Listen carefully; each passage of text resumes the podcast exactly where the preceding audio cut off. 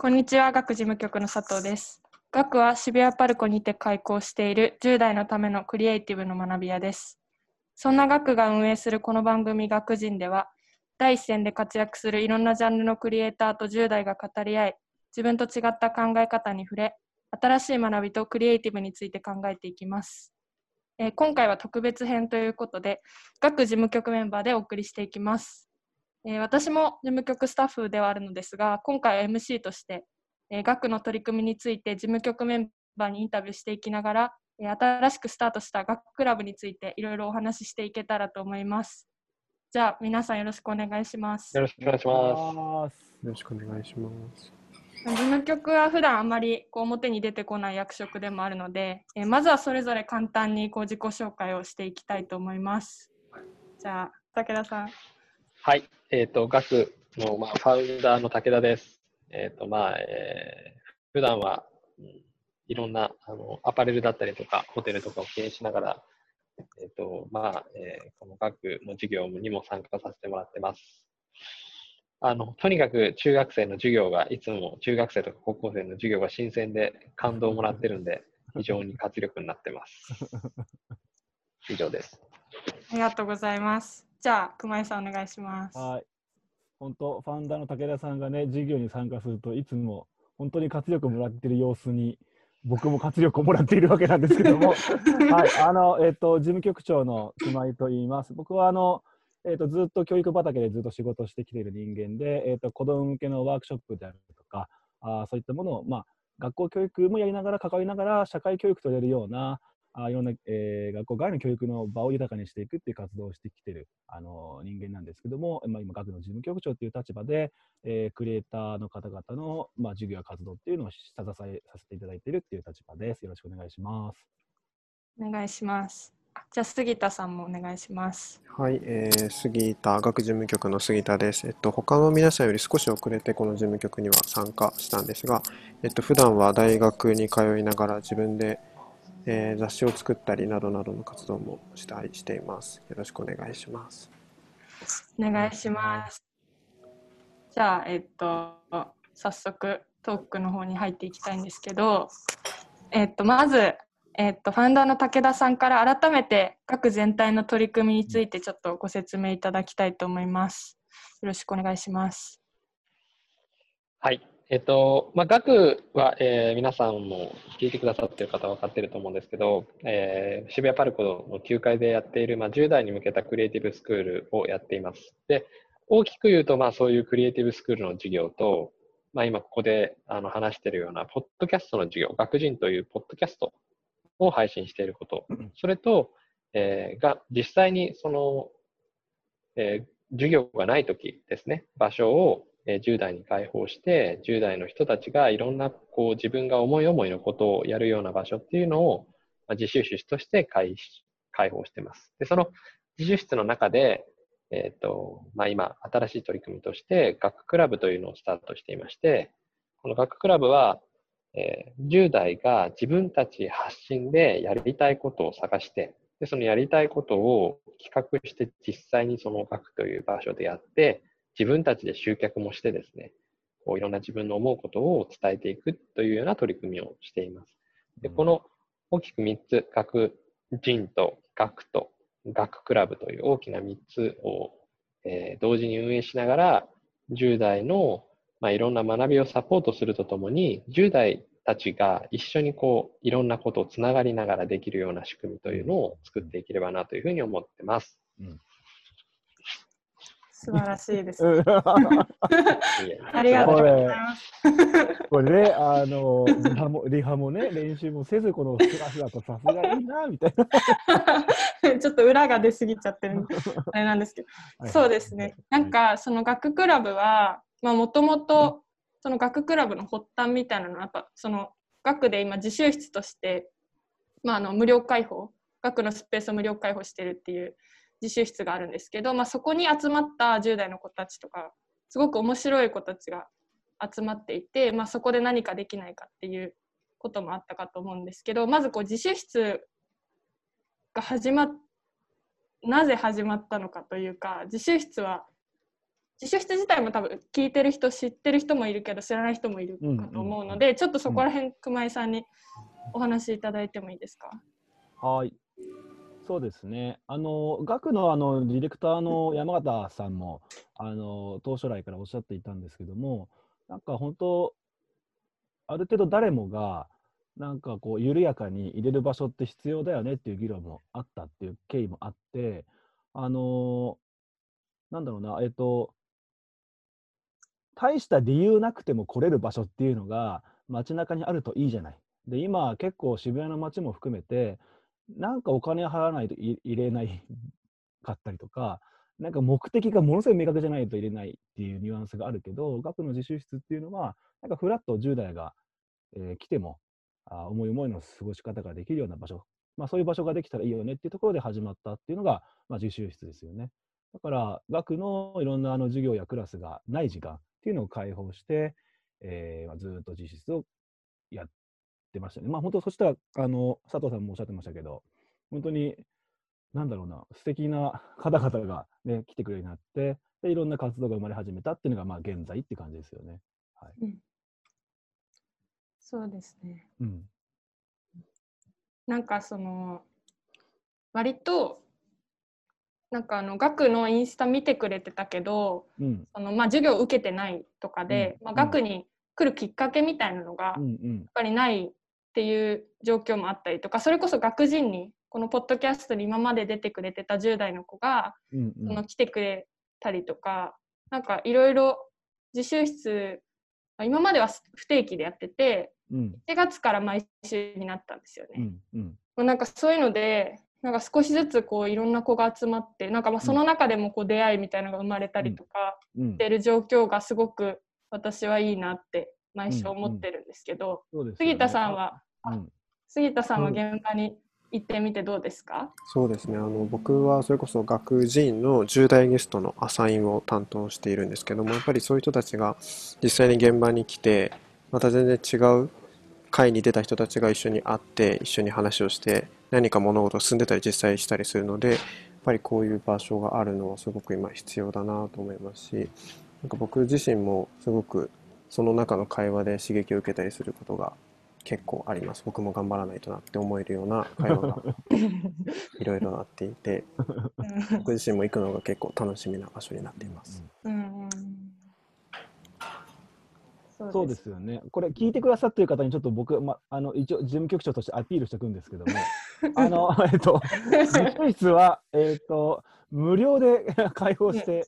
いますので、えっと、本当に気軽に来れる。で、あの本当に10代にあの限定しているので、あのそうじゃない方が、まあ要は、まあ、割と、あの、なんていうんですよね、えーお年を召した方というか、要はおじさんとかがふらっと来ても、ちょっとここ10代のあのせ場所なんで、あのありませんよみたいな感じで、本当にこう10代があのなん10代のペースで言える場所っていうのは本当にキープしてるんで、ぜひあの気になった方はね、まああのえーコロナの状況でね、あのふてえーとまあ、閉じたりする場合もあるんですけども、あのインスタグラムとか、えーチェックしていただいて、ぜひ遊びに来てもらいたいなと思っています。はい。うんちょっとあ宣伝でりがとうございます。バッチリ宣伝ありがとうごえざいますえ。一応ね、はい。まあそんな自習室で、まあ、学クラブが始まり、えっと第1回を今11月末にやったところでこれから、えっと、これが公開されるのが27日なので2日後29日に、えっと、第2回の、えっと、映画の上映会をやる予定なんですけど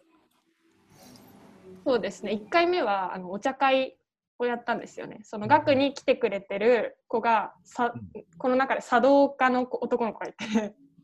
なんかその子たちが実際にまあ学でお茶を立ててみんなにこう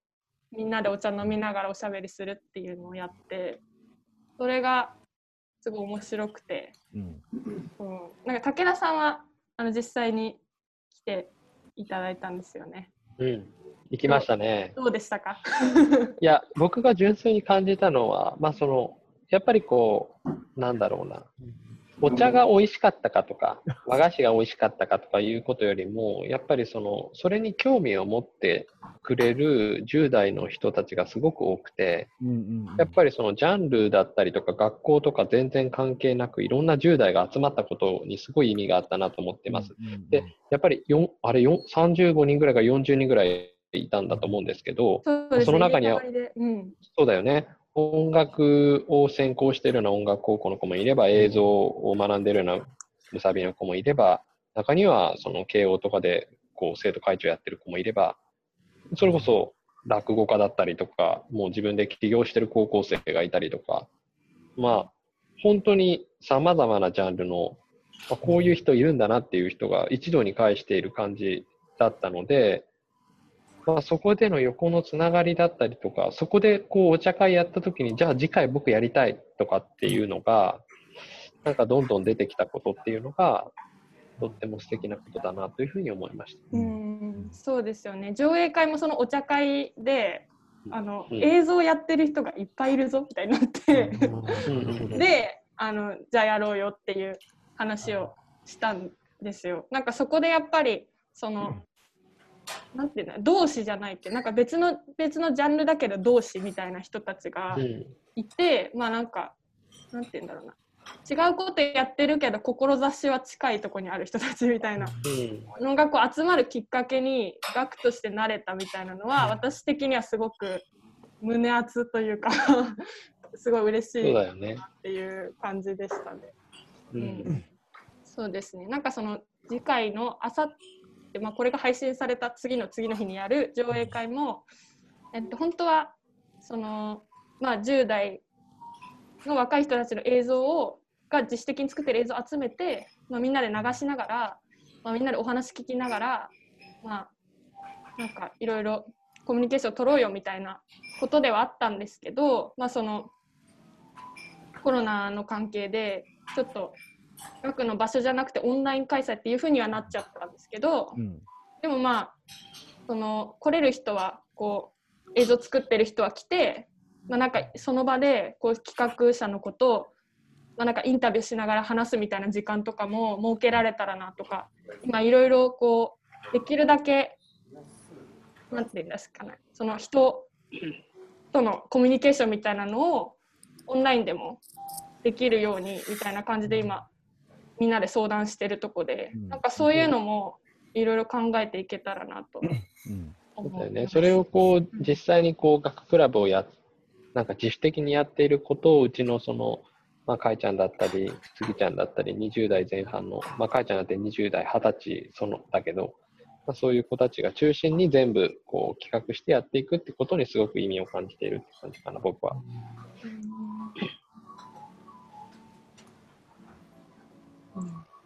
これさ、ちなみに今、めっちゃ BGM っていうか音楽聞こえるけど、これはどこですすいません。多分ルノアール僕ルノアールですか？結構入ってますか？いやちゃんってルノワール好きっすね。チャララーン ?Wi-Fi があるので。杉田さんが喋る時の BGM はルノアールはいあの、事務局長っていうか、あの、今、あの、オンラインの話も少しあったじゃないですか。うん。であの本当状況が状況なので、えっと、今あのその実習室やそのクラブも含めながらあのオンラインととどう向き合いながらより良い体験をあの作っていくか支えていくかっていうのは結構重要なトピックかなと思ってるんですよね。で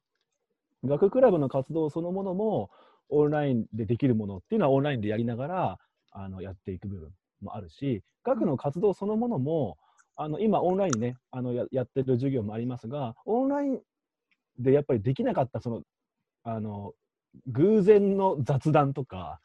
あの、こうたまたま話が発展していく感じとかっていうのはやっぱりオンラインでも担保したいよねっていうところでであるクラスではあのそういった雑談時間を設けてあ。10代でね あの、うん。じあの自由に語り合う時間を設けたりとか、うん。結構いろんな学としてもそのオンラインとリアルの、まあ、うまい形でのその組み合わせとか、まあ、逆にオンラインじゃなきゃできないこととかっていうのを結構トライしてるっていうのは少し、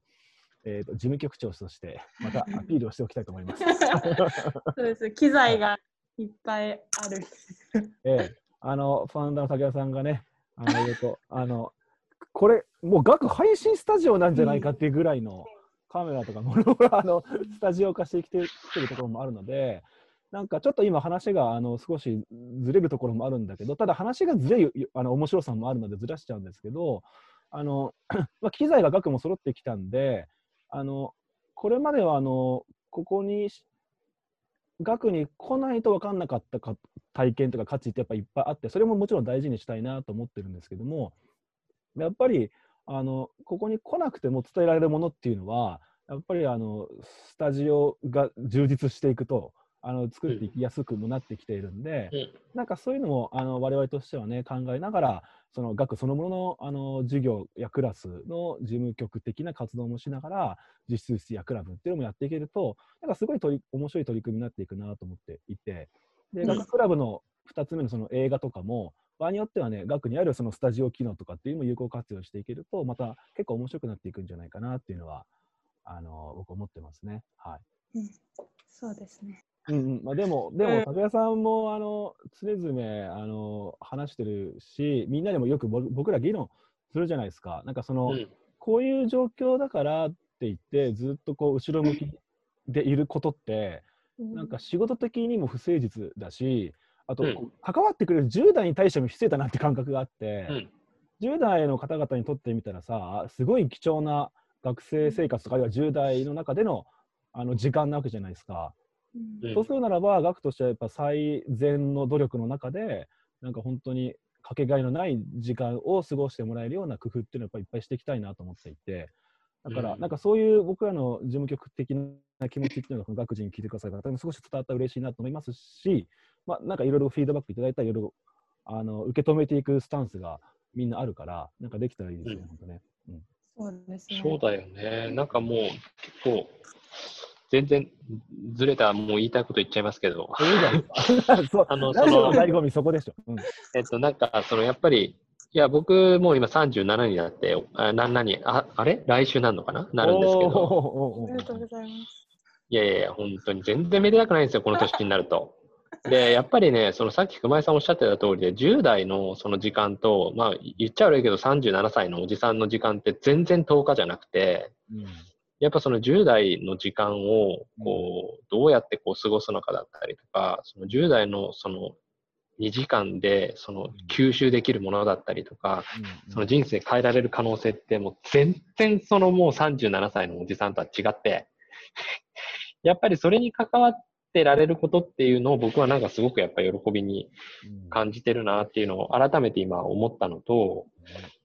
あとやっぱりその、その時に、今の10代ってやっぱ僕たちが若い頃と全然違って、やっぱ自分の興味あることめちゃくちゃ調べてるし、下手したらこう、その、その道のプロの人と十分対等に話せるだけの知識とか持っている中で、でもやっぱり10代っていうことで、それを表現する場所っていうのが、なかなか限られてたりとか、やっぱり渋谷パルコとかそういうでかい箱で何かをやるっていうチャンスはそんなになかったりする中、開かれてないですよね、10代に。いや、もうな、で、え、うん、あの10代にそういったチャンスは開かれてないですよね。開かれてないじゃないですか。うん、でも、やっぱそのきっかけっていうのをやっぱ誰かが作っていかなきゃいけないし、うん、そういう場所にやっぱ学がなっていかなきゃいけないっていうのは、すごくやっぱ強く思っていて、だから何なんだろうな、その、やっぱどこまで行ってもやっぱその東京の中心にあるものだからなかなか地方の方とかそういう方に開かれてない部分っていうのはあるけれども、うんうん、やっぱこの場所に実際に足を運んでもらって、ここから発信できることを一緒にやっぱりこう考えてくれる10代がいて、でそれを実際に発信していって、それをなんかちょっとでも社会にコネクトされていくっていうことが、うん、いや学びである、学びの場であると同時に、やっぱすごく必要なことだなっていうのを、うん、なんかやっぱ学クラブやってて、なんか確信に近くなってきたかなっていうのはありますね。いいですね。あの、なんていうか、あれ、あれ、言い方あれかもしれないですけど、武田さんに対してすごく好きだなと思うのは、なんか凝縮されてるコメントで今の。なんかね、そうそう、なんか、あの、えっと、これ学のその実習室とかクラブとか、まあ、学そのものの話につながってくるんですけど、一応その教育の仕事ずっとしてきてる中で、そのよくあの、ちょっと横道またそれちゃうんですけど、あの、えっ、と、褒めるとかっていう話って結構あるんですよ。どう褒めるかとか、なんか褒めるみたいな。で、僕すごいそこに違和感があって、うんすごい上からだなみたいな感じがするんですよ。褒めてあげるみたいな。で、僕そうじゃなくて、どっちかっていうと、なんか一緒に驚くみたいな感覚なんですね。うんわあ、すげえとか、わあとか。で、驚き合うっていうのは結構関係性がある種フラットだなっていう感覚があって。で、武田さんって本当にあの学の授業とか来て、武田さんが一番驚いてんじゃねえかみたいな時結構あって、うわーとか、うわーとか、なんか、俺なんか、俺でもそれすごいなんか誠実なスタンスだなとか思っていて、そういうスタンスのあ人がファウンダーで、で、かつ社会的な機能として、なんか学びっていうと定義がなかなか難しいけども、そういう10代のクリエイティブが社会にある種供給っていうか還元っていうか、アウトプットされていく社会的な装置として学があるよねっていうのは、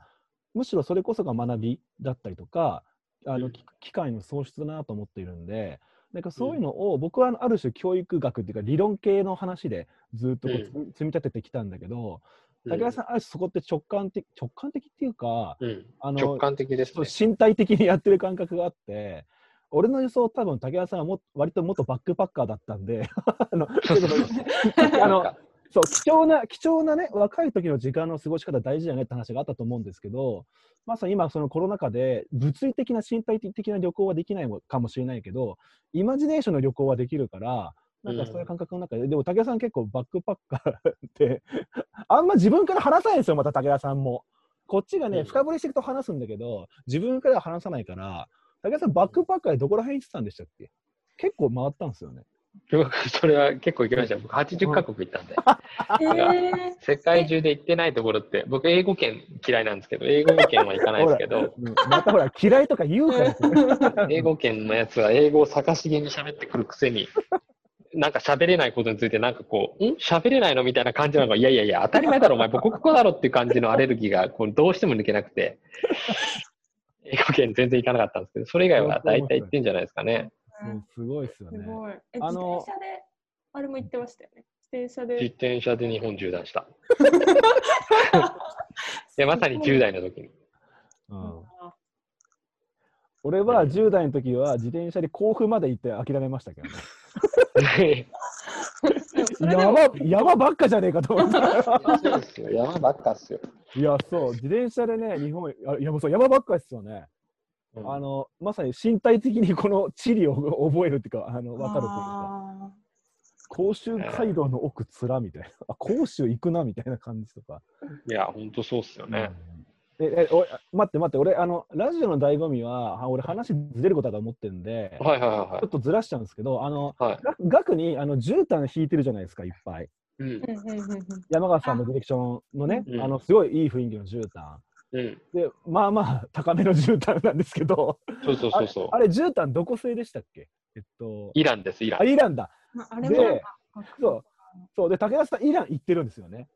そうそうそうそうそう、イラン行った。で、イラン行きましたね。イランで僕はしかもその、あれの、あの絨毯ってイランのシーラーズっていう町でできた絨毯なんですけど、うん僕はそのシーラーズで、あの、ホームステイをしてたんですよ。で、それは、あの、イラ、イランっていうのはもう悪の枢軸国と言われていて、まあ、非常に怖かったんですよね、僕としては。まあ、アメリカ側がね、でもその数軸って言ってましたけそうどね。、悪の枢軸とか言ってたじゃないですか。うん。それで、こう怖かったんだけど、まあ、行ったんですよね、そのシーラーズの家に。やっぱその、そこで僕はその非常にこう、いろんな感銘を受けました。でうん、具体的に言うと、やっぱりその、イランの女性に対、イラン人男性の女性に対する接し方。うんだその、例えばイランだったら、こう、女性は全部黒い服を着てて、ものすごく差別されてるんだと。うんでも女性に自由なんか全くないんだみたいな。うんそういうことをこう、皆さんすごく強くね、メディアで受けてたと思うんですけど、うん。まあ、実際にはその男性は非常にこう女性に対して優しくて、うん。で女性側の人も僕のことをこうずっとこういろんな観光地に連れてってくれて、いろんな案内してくれて、へでとてもこう、とてもいい教育がされてる国だなと僕は思ったんですね。やっぱりイラン、まあやっぱ歴史のある国なんですよ。ペルシャ帝国なんで。うんうんだから非常に文化的な素養も高いし、まあ、うんその僕がたまたま泊まった人はその IT 企業やってたんですよね。うんでまあ、社なんか社長だったんですよ、IT 企業の社長。うんだからなんかすごい普通に裕福だし、うん。全然僕のイメージと違って、うん。うん。で、一方僕がその後、そのイランに行った後、ヨルダンからそのイスライスラエルに行って、そのエルサレムに行ったんですけど、うん。そのエルサレムでは、その聖墳母教会ってクリスチャンのね、うん。あの、キリストが死んだ、で死んだとか言っちゃいけないけど、キリストが、まあ、その、まあ、最後、こう、貼り付けになってから、こう、横たわった場所っていうところに行ったんですけど、まあ、そこでもう地面にめちゃくちゃ熱烈にキスしながら泣いてる人たち大量にいるんですよね。うん。う原理主義って何なんだろうとか、その僕が考えてたイスラムって何なんだろうとか、まあ、そういうことをすごく強く考えていく中で、うん。やっぱりシルクロードだったり、そのペルシャという文化が、そのうん。西洋と東洋、あるいはイスラムとキリストっていう二極対立ではない、うん。その中間の文化を持ってきているとうん、いうところに非常に感銘を受けた覚えがあって、うん。で、たまたまその話してたら、そのイランの絨毯があったんですよね。ね、で額にね。そのそうそうそうそうそう、うんそれで、その、それがシーラーズで作られてると。うんで、やっぱその、なんで絨毯を引いたかっていうと、うんその東洋と西洋っていう二極的な対立、日本と海外っていうせ二極的な対立ではない文化っていうのを、うんやっぱりこう学に持ち込みたいよねってことで、そのうんシルクロードをテーマに、うんそのイランの絨毯を選んだんで、なんかそれがすごいなんか僕の中ではうんいいなと思ったっていう雑談ですね、これね。いやいや素晴らしいですあ いい話。あの、武田さんはさ、ファウンダーやし、あとまあ会社の社長とかもやってるから、やってるんだけど、あんまさ、人前でさ、そういう話さ、したしたがんないっていうかさ、聞かないとしないからさ、俺結構それがオープンになった方が、いろいろと面白いなって思ってるんですけど、まあ本人嫌がってんだけど、まあ まあちょっと要所要所で、でも、うん。あのなんか僕はその教育畑でずっと働いてきてるから、そのえっと、トップっていうか、ファウンダーの人がどういうスタンスや気持ちや人柄なのかっていうのが分かったほ分かった方が、あの僕自身も安心するし、まあ、あ保護者の方とか子どもたちも安心するかなっていう感覚もあって、まあ、ちょっと今日の事務局会なんか僕的にはホクホクなんですけど、であのちょっとね、あのえっと、教育的な、教育的なあの話を少しちょっとつなげちゃうと、僕うん。があのずっとその学びや教育の中で足りてないなって思ってきた一つのキーワードが、あの偶然性を引き受ける窓口がないっていうところだったんですよ。うん偶然性を引き受ける窓口がないっていうね。うんそれどういうことかっていうと、学校の授業とかって、あのカリキュラムっていうか、えっと、指導計画みたいなのがあって、で計画から外れるとエラーになっちゃうんですようん。つまり偶然的なハプニングが起こるとエラーになっちゃうんですね、どうしても。だからうん、えっと、ちたまに話すんですけども、あの彫刻刀とか使う時間で、ある子があの削った木のカスの匂いとか、おーいい匂いとかでずっと嗅いでると、早く作品作りなさいみたいな感じになっちゃうんですよ。とか、図工の授業で音楽、鼻歌歌いながら作ると、今は音楽の授業じゃないよっていうふうになっちゃったりするのは、その計画から逸脱するからなんですね。けど、今のそのうん武田さんのそのバックパッカーの話とか含めて、ある程度、そういういろんな、まあ、幸運じゃない運もあるかもしれないけれど、いろんな運や偶然性を引き受けながら、あの人が、あるいは社会が成長していく機会とか、えー環境ってすごく大事だなと思ってるんですよね。で、うんその意味で言うと、学ってまさにそういうスタンスだですし、そういったあの偶然性の確率っていうのを上げていくっていう意味でも、学の実習室がまさにたまたま、偶然居合わせた10代から何か生まれるとか、なんかそういうたまたまの確率を増やしていくっていうのが、その実習室とか、やっぱりそのクラブの、うんうん、パワーなんじゃないかなっていうふうに感じてるんですよね。なるほどね。うんうんなんか僕結構、かいちゃんとかにも言ってるんですけど、うんその、なんか、あの、やっぱり同じ物語を共有できている奴らってすごい強いなって僕思っていて、結局やっぱだから僕も、まあ熊井さんもそうだし、結局同世代の人と一緒に仕事することがやっぱり多いなって思ってて、うんうん。で、でもやっぱこの年齢になってね、まあ、熊井さんはたまたま僕、あの、うまく一緒に、こう仕事を一緒にできることはありましたけど、やっぱりこの年齢になってから、こう作っていく関係っていうのは、やっぱどこかしらやっぱり利害関係っていうのが必ずこう出てくる部分であって、うん。うんそうするとやっぱり僕が声かける人の中でも、こう、やっぱ見積もりとか、うん。もうもらったとしてもね、結構、なんかこう、なんだろう、なかなかうまくいかない部分とかってあったりするんですよね。でも、やっぱそれがこう、クリエイティブな子たちがね、本当に10代の時から自分たち同じ時間を過ごしてね、うん同じ物語を共有して、で、自分たちでちゃんと切磋琢磨していけばね、本当に20代後半とかぐらいには、うんもう十分この日本に対してこううん。大きなインパクトを与えられるだけの仕事ってできると思うし、もっと言うと日本だけじゃなくて世界につなげていける可能性っていうのは十分あるなと思っていて、僕はやっぱりなんだろうな、まあ、いつも、いつも言ってんだけど、まあ、この40代とか50代がね、牛耳ってろ、まあ、場合によってはもう60代、70代が牛耳ってるこの世界を、やっぱり10代がこう、なんていうか連携して、もう転覆させなきゃならんと。はい。やっぱそうしないと、で僕はやっぱりその30代として、その転覆させる側につかんと、いつまでもね、60代とかね、70代が築いてきたものにね、最後自分が上がるまですがるみたいなんじゃなくて、うん。やっぱ10代側にかけてね、うん。転覆させる側に行かなあかんだろうというふうに、やっぱ強く思ってまして、うん。うん。だからその若い10代がやっぱり、今、この才能となんか時間に溢れてる時にね、うんうん連結してほしいんだよね。しかもそれも全然違うジャンルで。うんそしたら一緒にいろんなことできるから、うんうんそれをやっぱり10代同士で作ってほしい。うんうんうんうんそれは強く思いますね。そうですよね。いやでさ、かえちゃゃんさ、でもさ、やっぱさ、学やっててさ、俺すごく思うことがあって、その20代、30代の本当に一線で頑張ってるクリエイターは、多分僕が思っているサイドだよね。その、このままじゃダメだってすごく思ってて、うんだからその、いや、本当に僕素晴らしいなと思うけど、やっぱり20代、30代から教育に関わんなきゃダメだって、自分でリスク取ってやろうと思う人たちって、本当人間的にすごいよね。素晴らしい方多いよね。本当にそう思わない？本当に素晴らしいですね。いや、本当に素晴らしい方多いよね。もう人間として尊敬する、もう全然年下なんだけど、尊敬する人ばっかりだよね。そうですね。なんかあのこの前矢後さんがいらっしゃった時、あのうん。矢後さん、えっと東京芸術中学って中学生限定のクラスで、えっとうん。ゲスト講師であの2回来ていただいて、さらに学人でもその後その生徒の方と対談するっていう番組をこう配信したんですけど今まで。その時もなんかその矢後さんのお話ししてくださる姿勢みたいなのがすごくなんて言うんだろうな。すごく正面からこうぶつかってくれるっていうか、その課題あのその授業ではパルコの広告を作ろうっていう課題が中学生に出てうん。でその中学生が作ってきてその公表をやったんですけどでその後に収録もやってっていう感じだったんですけど公表の時もすごく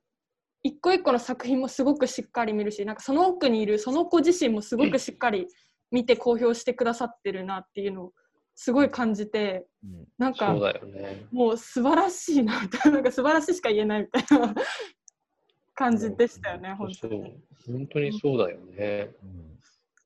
やっぱり、いや、本当に菅原小春さんの回もそうだし、いろんな方来てくださってる中で、やっぱ10代に向き合うと、クリエイターの本心っていうか、この本当の部分って出てきて、やっぱり一流の人ってやっぱり、もう向いても向いても一流だよね。本当に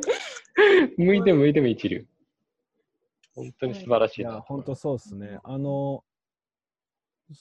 ほあのうん、あの日本とか社会や世界がより良くなってほしいっていう気持ちに、あの本当に学に集まってくださる方溢れているし、うんあの向き合う10代の方々のインスパイアになったらいいなっていう一心で、うん。あのこうチアアップチアアップっていう感覚が本当に、うん。あの皆さん本当すごいですよね。あの結構僕も感動を覚えますね。うん。うん、それはあの本当出てほしいね、みんなにも。いや本当そう。あのなんかえっといいちいち理屈っぽく話さなくてもいい気もするんですけどただ一応なんかあの話したくなっちゃったから話すんですけどあのインフォメーションとインスピレーションの違いってやっぱそういうところなんですよね。そのインフォメーションってやっぱりなんか情報を覚えましょうみたいな感じなんだけど、うんもちろんそれは大事だし、あの知識、情報絶対大事なんだけど、インスピレーションってなんかもうちょっとこう息を吹き込む感じなんですよね。インスピレーションのスピリッツって、あのスピリッツって息って意味があって、ふわって息をす吹き込む感じなんですよ。なんか、うん。だから僕たちほら、あの、へ変な話だけど、人が亡くなるときって息を引き取るっていうじゃないですか。息を引き取るっていうけど、逆にあの活力が出るときって息を吹き込むっていう、インスピレーションするって、ふわって息を吹き込む感覚なんだけど、本当に学にいらっしゃるクリエイターの方々って、あの周りのその人、10代に息をふわっ元気出せ、ふわってインスパイア、ふわみたいな感じ。そのボキャブラリーはみんな、あのクリエイターの方々全然違うんだけど、うん。あの菅助さんとかはね、うんロックで行くぜみたいな、そうそう、ロック。ロックで行くぜっていう感じだし、うん。なんか本当それぞれがそれぞれのボキャブラリーで息を本当に吹き込もうとしてららっしゃる感じで、結構本当僕もピュアに感動してます。うん。うん、まあそんな学ちょっと雑談になっちゃいましたけど、うん。はい。我々の、またちょっとうんいいんじゃないの予定外の5分内に行っちゃってるけど、かえちゃん、戻してもらっていいですか？はい。まあ、そうそうですね。ちょっと学クラブからいろいろ。まあでも話は全然それてはいないですよね。うん、あ学学としてはまあ全然それてない。いろんなはお話が聞けて、うんまあすごくいいなと思ってるんですけど、あ、まあ、待って待って、はい。ちょっとクロージング前に、ごめんなさい。はいはいはい。ちょっとあの、えっと、あの聞いてくださってる方々に補足っていうところを少しあの発言させていただくんですけども、あの集まってるあの10代とか、まあ、僕ら自身も、なんか明確になんかその、あもやもやした気持ちとか、いろんな希望とか予感はいっぱいあれど、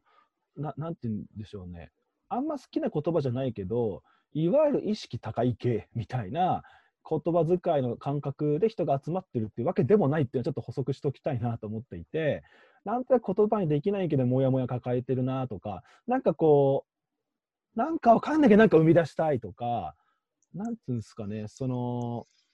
結構、切実な気持ちを持った人が多いなっていう感覚があって、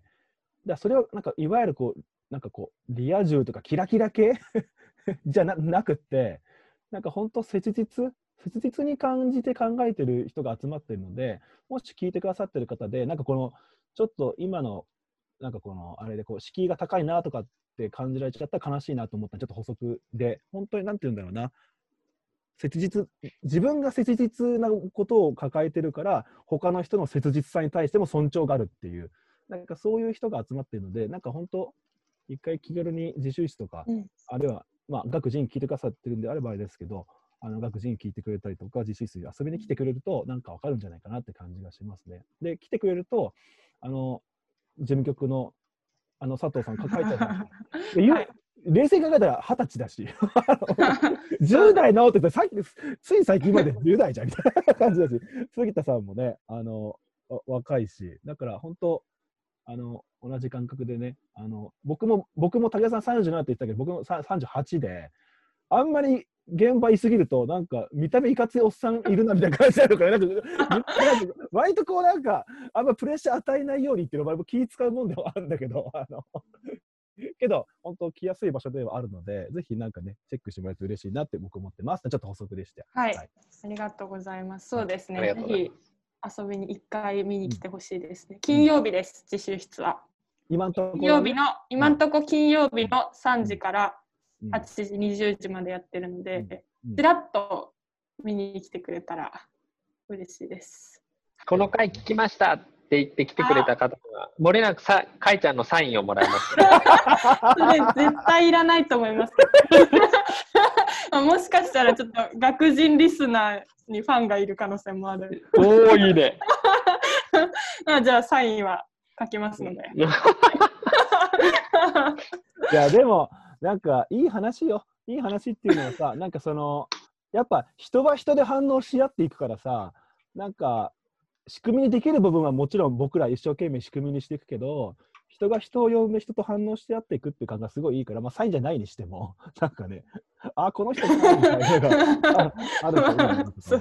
そうです。サイン以上の何かはきっとあるはずです。サイン以上のちちなみにか、はい書いてあれですよね、学人、これ今回前半で、えっはい。と、後半はまさにあのお話を上がっていた学クラブをこういうことをやってみたいなみたいな考えてらっしゃる方と一緒にちょっと収録していこうかって感じですよね。あ、そうです、そうです。うんうん学の自習室によく来てくれてる10代の方をお呼びして、うんまあいろいろそこら辺お話ししていけたらなとういうんうん、感じですね。はい。じゃあ、はい聞いてくださってる方、後半もぜひ聞いてくださいねみたいな感じですよね。はい、そういう感じです。はい。なんかそうですね最後にあの、うん学として自習室はどんな場所にしていきたいかみたいな話をしようと思ったんですけどなんかすごくさっきの雑談がこうぐわっとそれを網羅している感じもあるので、まあ、こんな感じで良いのかなと。うん、良いでしょうか。はい。えなんか言い残したことがあれば ないですか？あのとりあえず 杉田君がルノワールに入ってルノワールの BGM のピアノがでかすぎて杉田君が若干ミュートになったっていうのがちょっと気になるのでちょっと杉田君最後に。あの最後に一言いただいていいですか？はい、すいません、今、ルノワールにいるんですが、そうです。ね、でも、あの、あの、僕自身も大学生で、大学の中と外でやっぱり全然、なんだろうな、出会う人とか、一緒に何かできる人が全然違うなっていう感じはあって、なんかそれが今10代、中学生ってもっとクローズな、中学校ってもっとクローズな場所だと思うんですけど、そこからさらに外に出て、いろんな人と出会える経験っていうのは、すごく魅力的だし、僕も中学生だったら、絶対行きたかったなって思います。だからすごく魅力的な場所だと思うので、ぜひ、あの、皆さん来ていただけると嬉しいなと思いました。はい、ルノアールからは以上です。ルノアールから以上。ルノアールから中継をつなぎました。はい、ありがとうございます。今回は学人特別編として学の事務局メンバーで10代が進める新企画学クラブを中心に学の取り組みについてトークしていきました私も学で働き始めた去年はまだ10代で今もいろいろ学びながらの事務局運営ですが今回の収録を通して少しでも学の雰囲気が伝わったら嬉しいです。10代向けにスペースを無料開放している学の自習室は毎週金曜日の15時から20時までオープンしています。興味のある方はぜひ遊びに来てください。そして繰り返しではありますが次回2月3日に公開予定の後編では実際に自習室やクラブに参加してくれている10代の方をゲストにお招きし学クラブの作戦会議的にお話ししていきます。次回もぜひ聞いてください。